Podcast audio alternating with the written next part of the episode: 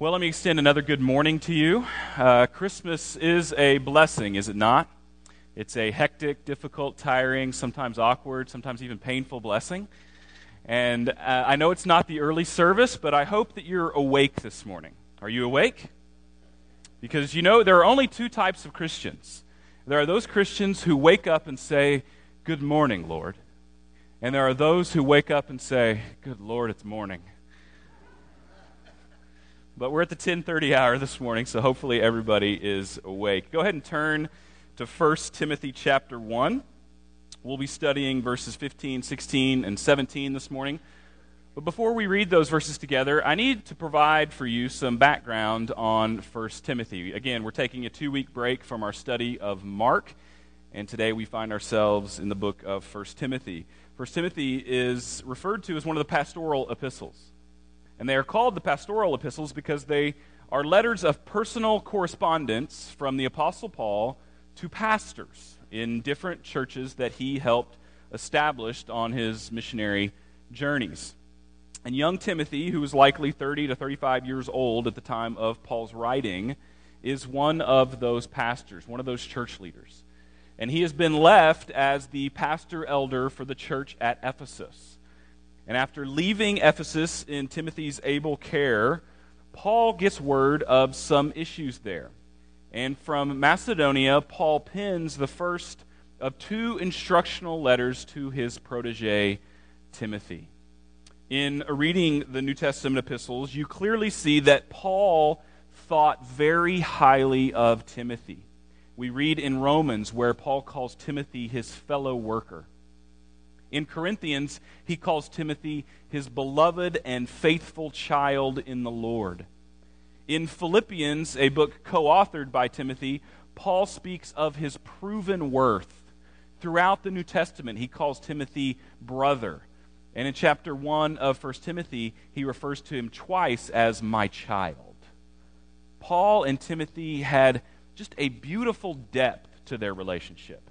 It was the type of relationship that is built when you are traveling together and praying together and discussing the finer points of doctrine together, confess, confessing sin to each other.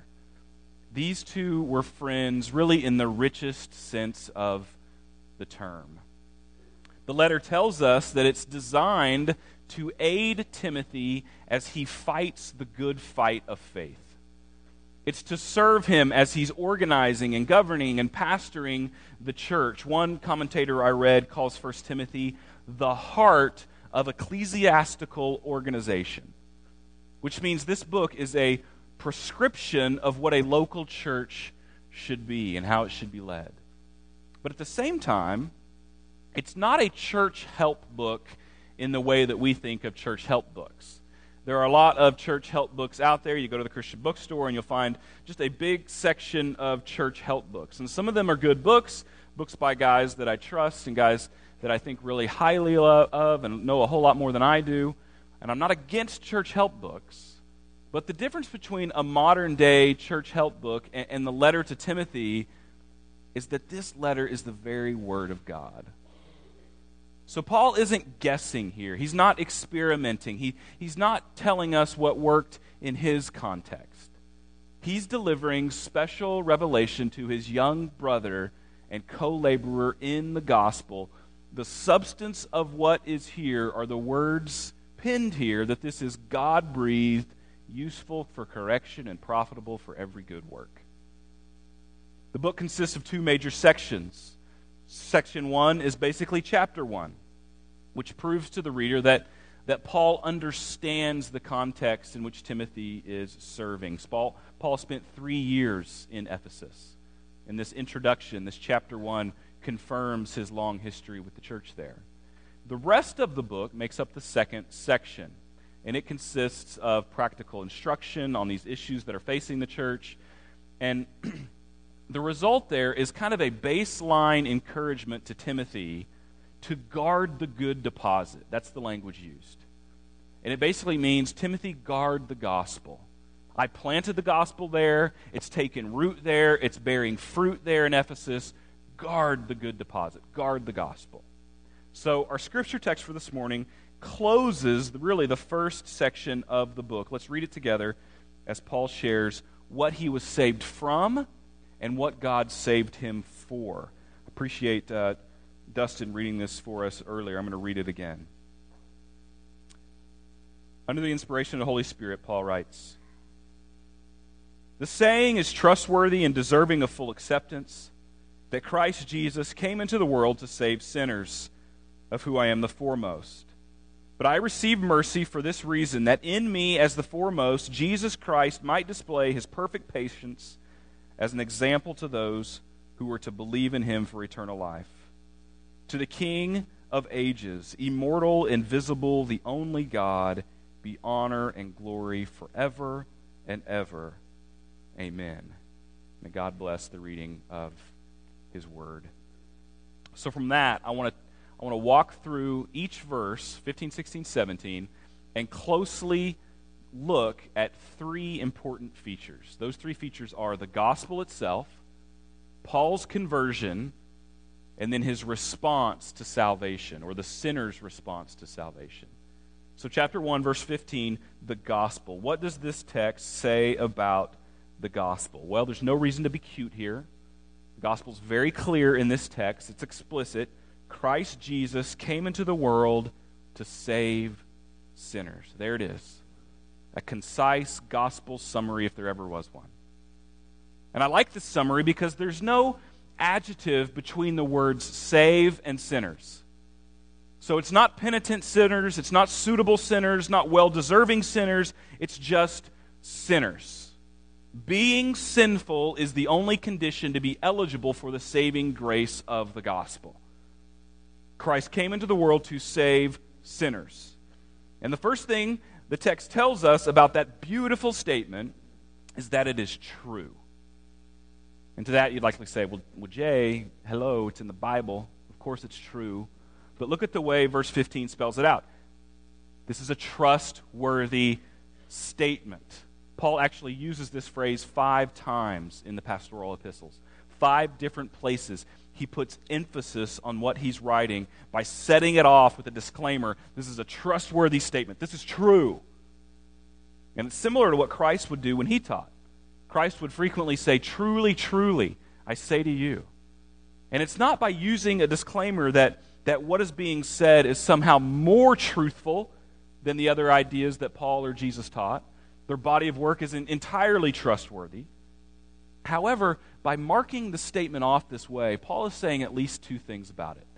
First, he's saying that this statement is, is weighty in its truth. Its implications are far reaching. There are things that, that put your doctrine, there are truths that put your doctrine on the right trajectory, and this is one of those things. So if you get anything Paul is saying, get this Christ Jesus, the anointed one, the Savior, came into the world to rescue sinners. The law doesn't save. Good people aren't saved. There are no good people. Everybody, everywhere, and for every time are categorically sinners. Christ came because self salvation was impossible. This point has to be clear. That's the first thing. Second, the statement is set off because it's confirming what is likely already established doctrine in the early church. Jesus Christ came into the world to save sinners. This was already an informal creed in the church. This is about early 60s AD. And Paul is validating it to Timothy by saying, This is a trustworthy statement. You guys use this statement. This statement's kind of bouncing around the church. Believe this. This is true. Paul is endorsing truth as it's being established in the church. And that should be refreshing to us in a day where, where many, many lay no claim to truth. Truth has become this slippery thing. It's like nailing jello to a wall. Nobody quite can get truth. No absolutes, no moral standard. To many, we in the church and outside of the church, we were just simply adrift. But this statement, this early church statement, is true and it's unchanging. Jesus Christ came into the world to save sinners. So, to those who say that, that the early church was kind of amorphous in its doctrinal distinctives, they need to listen to this. We have right here in verse 15 25 years after Christ's resurrection, before the New Testament canon was even close to being sealed up and affirmed. We have an established theological statement. And Paul is confirming it. He's saying this is absolutely true. Which brings us to the second aspect of this concise gospel statement. And it's that the gospel is incarnational. Incarnational. In saying that the gospel is incarnational, as it relates to uh, verse 15, I'm saying it, it involves the truth of the incarnation. It involves the first advent, the, the baby in a manger that we sang about this morning. The gospel necessitates the divine and eternal Son coming into the world to handle a problem that we could not handle ourselves. It's the problem of sin. It involves Christ Jesus putting on flesh to save sinners. In the book of Philippians, chapter 2, verse 5, it says, Christ Jesus, who being in the very nature God, did not consider equality with God something to be grasped, but made himself nothing, taking the very nature of a servant, being made in human likeness. Here's how one guy tweeted it this week. He said, The Creator comes to the creation to reconcile the creation to the Creator. That's Christmas. That's the incarnation. That's this gospel element. That's why Jesus came. I got this from a devotional from a guy named Jack Miller. He tells the story of a missionary linguist. He says a missionary linguist was working in a remote village in, La- in Laos, or excuse me, Laos. That's probably the best way to say it, Laos. He was trying to find a word to translate Savior. He asked villagers the word they used to describe the person who saved someone from a tiger's attack or a child falling off a cliff. Pa, they said.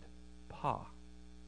A couple of days later, the missionary set out on a raft with two, with two women to cross a river. The water was turbulent and the raft flipped. The missionary grabbed the two women and swam with them to shore.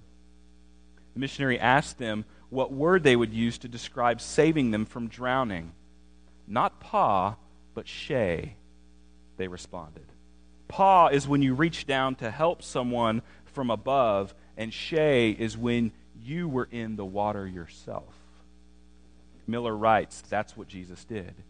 He went into the depths of the water and pulled us out, a real Savior who became like us, lived with us, gave his life for us.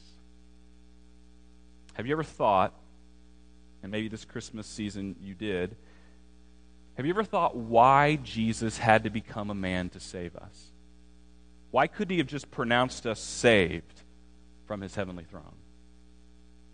The answer is that God, God was wronged when man sinned.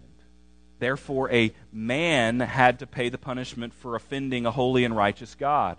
Since man sinned, only man could pay the punishment to God. Yet all men and women are born sinners, meaning a perfect, sinless man could not be found. Therefore, Jesus had to become a man. He had to lead a sinless life in order to pay our debt of sin to God. It was the only way. It's the only way it could line up. You see, our, our celebration of Christmas has to, it has to look all the way to Good Friday all the way to Easter Sunday, if we fail to connect Bethlehem to Calvary, we will have merely a baby Christianity, or maybe no Christianity at all. Christ came into the world to save sinners. The incarnation is essential to the gospel message. It is not an event in, in, human history, it is the event in human history. Deity dwelling among us, and then deity dying for us. That's the second thing we see from verse 15. The gospel necessitates the incarnation. Last, from verse 15, we see that the gospel is humbling. So it's true, it's incarnational, and it's humbling. On the front end of saying Christ Jesus came into the world to save sinners, Paul makes the disclaimer that this is a trustworthy statement. We've covered that. On the back end of this great gospel statement, he makes a declaration. He writes, among whom I am the foremost. Some of your Bibles may translate foremost as, as worst or first, or the King James Version translate it, translates it chief. And what you need to know is Paul is not grandstanding here. He's not giving himself to, to pious exaggeration. This is not preacher talk by, by him calling himself the worst of all sinners. He really means this. Two other places Paul uses this sort of language. 1 Corinthians 15, he writes, I am the least of the apostles. Meaning, of all the apostles, he considered himself the least, the lesser, the last. And then in Ephesians 3, he says, I am the least of the saints. And Paul uses the title saints as a synonym for, for all Christians. So he's saying, I'm, I'm the least of all Christians, of all believers. And now here he's putting himself as the worst in another category sinners. You see the steady progression? In Paul's mind, he's moved from being the least of the apostles, which, which still ain't bad, right? The apostles were a pretty solid group of guys. That would be like saying, I'm the worst athlete on the Oklahoma City Thunder, right? Still pretty good company. But then, to proclaiming himself the least of the saints, then he states himself as being the worst, the chief of all sinners. Meaning, I, Paul, I need more grace than any human alive. Again, we, question Paul's sincerity here. Is Paul really saying this? How can this be genuine? How, how can he even know? How can he even know that he's the worst of all the sinners? Well, I think we can get a little closer to answering this by looking at the third chapter of the book of Philippians, verses 5 and 6. Paul speaks of himself as being circumcised on the eighth day of the people of Israel, of the tribe of Benjamin, the Hebrew of Hebrews in regard to the law, a Pharisee. As for zeal, persecuting the church. As for legalistic righteousness, faultless. In other words, Paul was from the right nation, he was of the right tribe, he was of the most religious order, a Pharisee, the, the elite of the Jewish religious community, and most of all, he kept the law in his mind perfectly. How can such a man be history's worst sinner?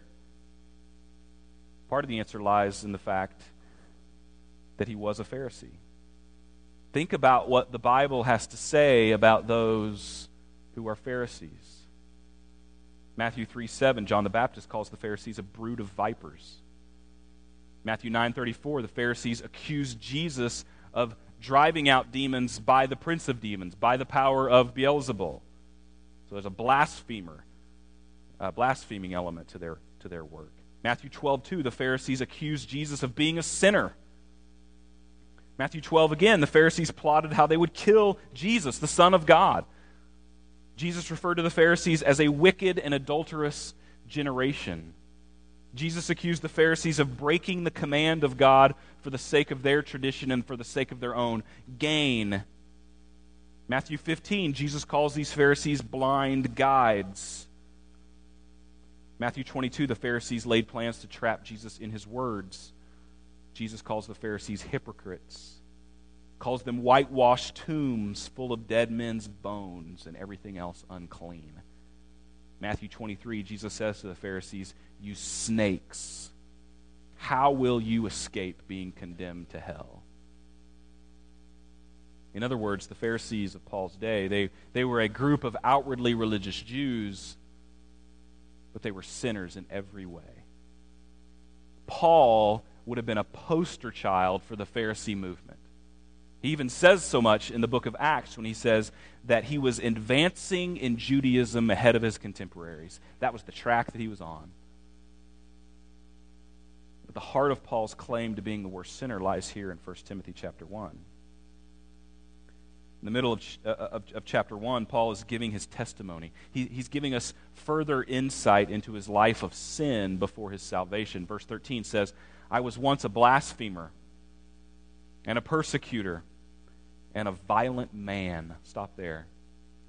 The word for violent man or, or violent aggressor, as the New American Standard translates it, there we have an identification for the root cause of Paul's behavior. The root cause was pride. Hubristis is the word for violent man. Hubris is the form we use today. And it means that all of, all of Paul's religious activity in keeping the law and in persecuting the early church and in blaspheming Christ, it was done so that he might feel superior to everyone else. It was all pride. Paul had the very opposite of an inferiority complex. He had a violently aggressive superiority complex. He calls himself a violent aggressor, a man who tirelessly worked to feel superior. Which means every time he recounted his testimony, every time he articulated the gospel, he has to ponder his hubristis, his pride. And in Paul's mind, that, that violent pride is what qualified him as the chief of all sinners, the worst. I wonder, do we classify pride this way? Sure, we all confess to pride. It's sort of a safe sin to confess because it's general and fairly universal. We all see it in our lives. But to Paul, his desire for superiority, his violent passion to be the best, was exactly what made him the worst. Do we have a grasp? Do we see the insidious nature of pride? In the chapter titled The Great Sin in the book Mere Christianity, C.S. Lewis writes this. He says, If we find that our religious life is making us feel that we are good, above all, that we are better than someone else, I think we may be sure that we are being acted on not by God, but by the devil. By his own confession, Paul's entire pre conversion life had been a project in acting on his superiority religious, moral, intellectual.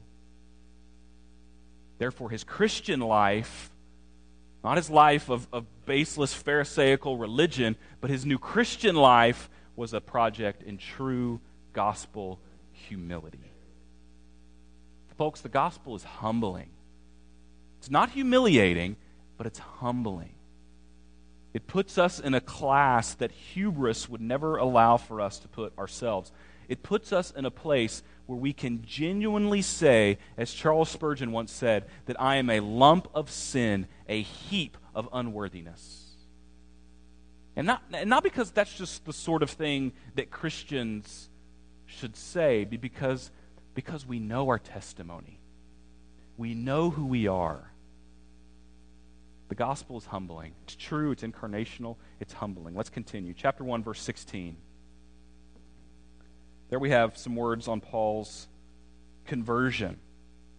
But I received mercy for this reason that in me, as the foremost, Jesus Christ might display his perfect patience as an example to those who are to believe in him for eternal life.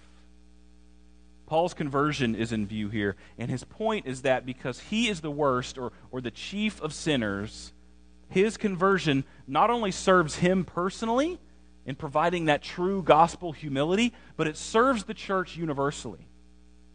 Verse 16 is pointing out that, it, that his conversion serves as an example.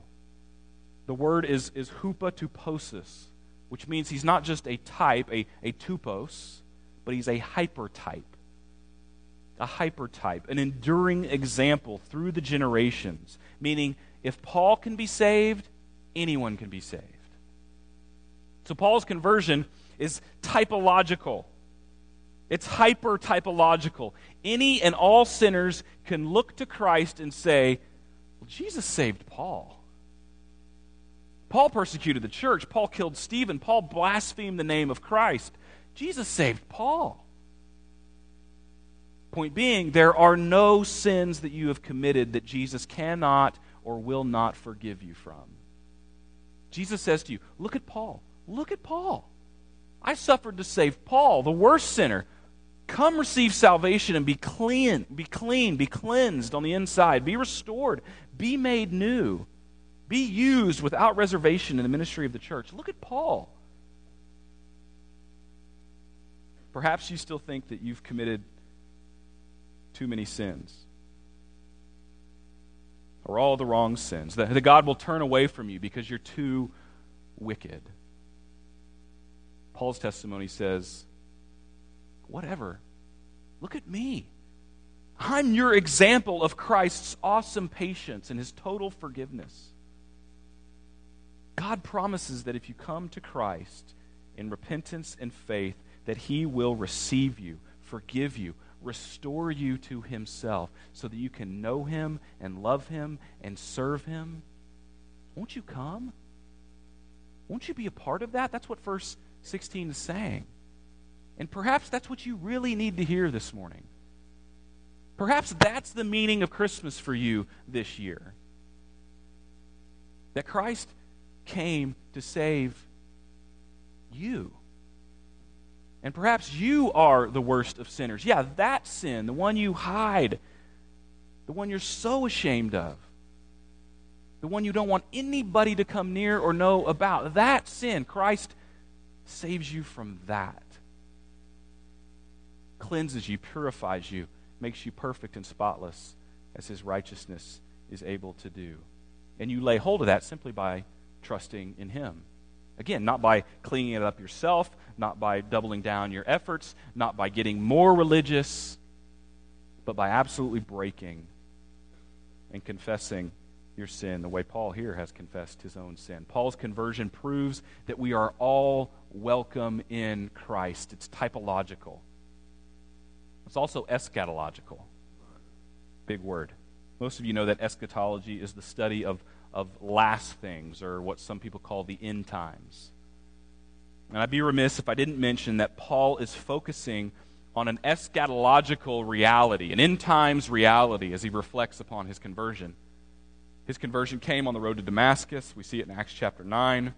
He was knocked down by the pure light of Jesus Christ, blinded by his glorious majesty, given grace to see his need for a true Messiah. The Messiah reached down, found the worst sinner, the most unlikely of all converts, saved him, makes him a prototype as to what the gospel can do in any heart. And where this intersects with eschatology is that ultimately the scriptures state that there will be a revival amongst the Jewish people that they will look upon the one whom they have pierced, and like Saul, they will be radically converted. This end times event will display most vividly Christ's long suffering, his patience with his chosen people, the Jews. A conversion that, that finds its best example. Again, it's hypertype in the conversion of Saul of Tarsus, a man who, who proclaimed himself the Hebrew of Hebrews. So, verse 16 shows us Paul's conversion is typological and eschatological. And then, lastly, let's look at verse 17. Verse 17. To the King of ages, immortal, invisible, the only God, be honor and glory forever and ever.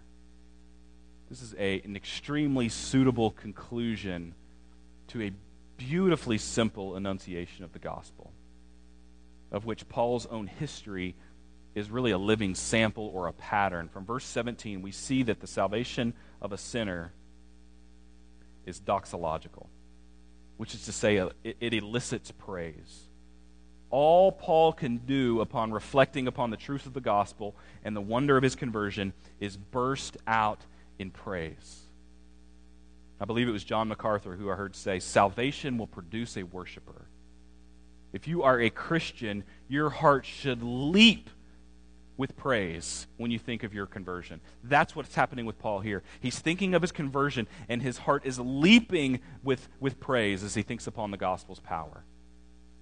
And he breaks here from his instructions to Timothy and he bursts out into this doxology. He cannot keep his eyes on himself or on his testimony he simply has to praise God for who he is, for his greatness, for his otherness. That, that is the exact opposite of hubristis.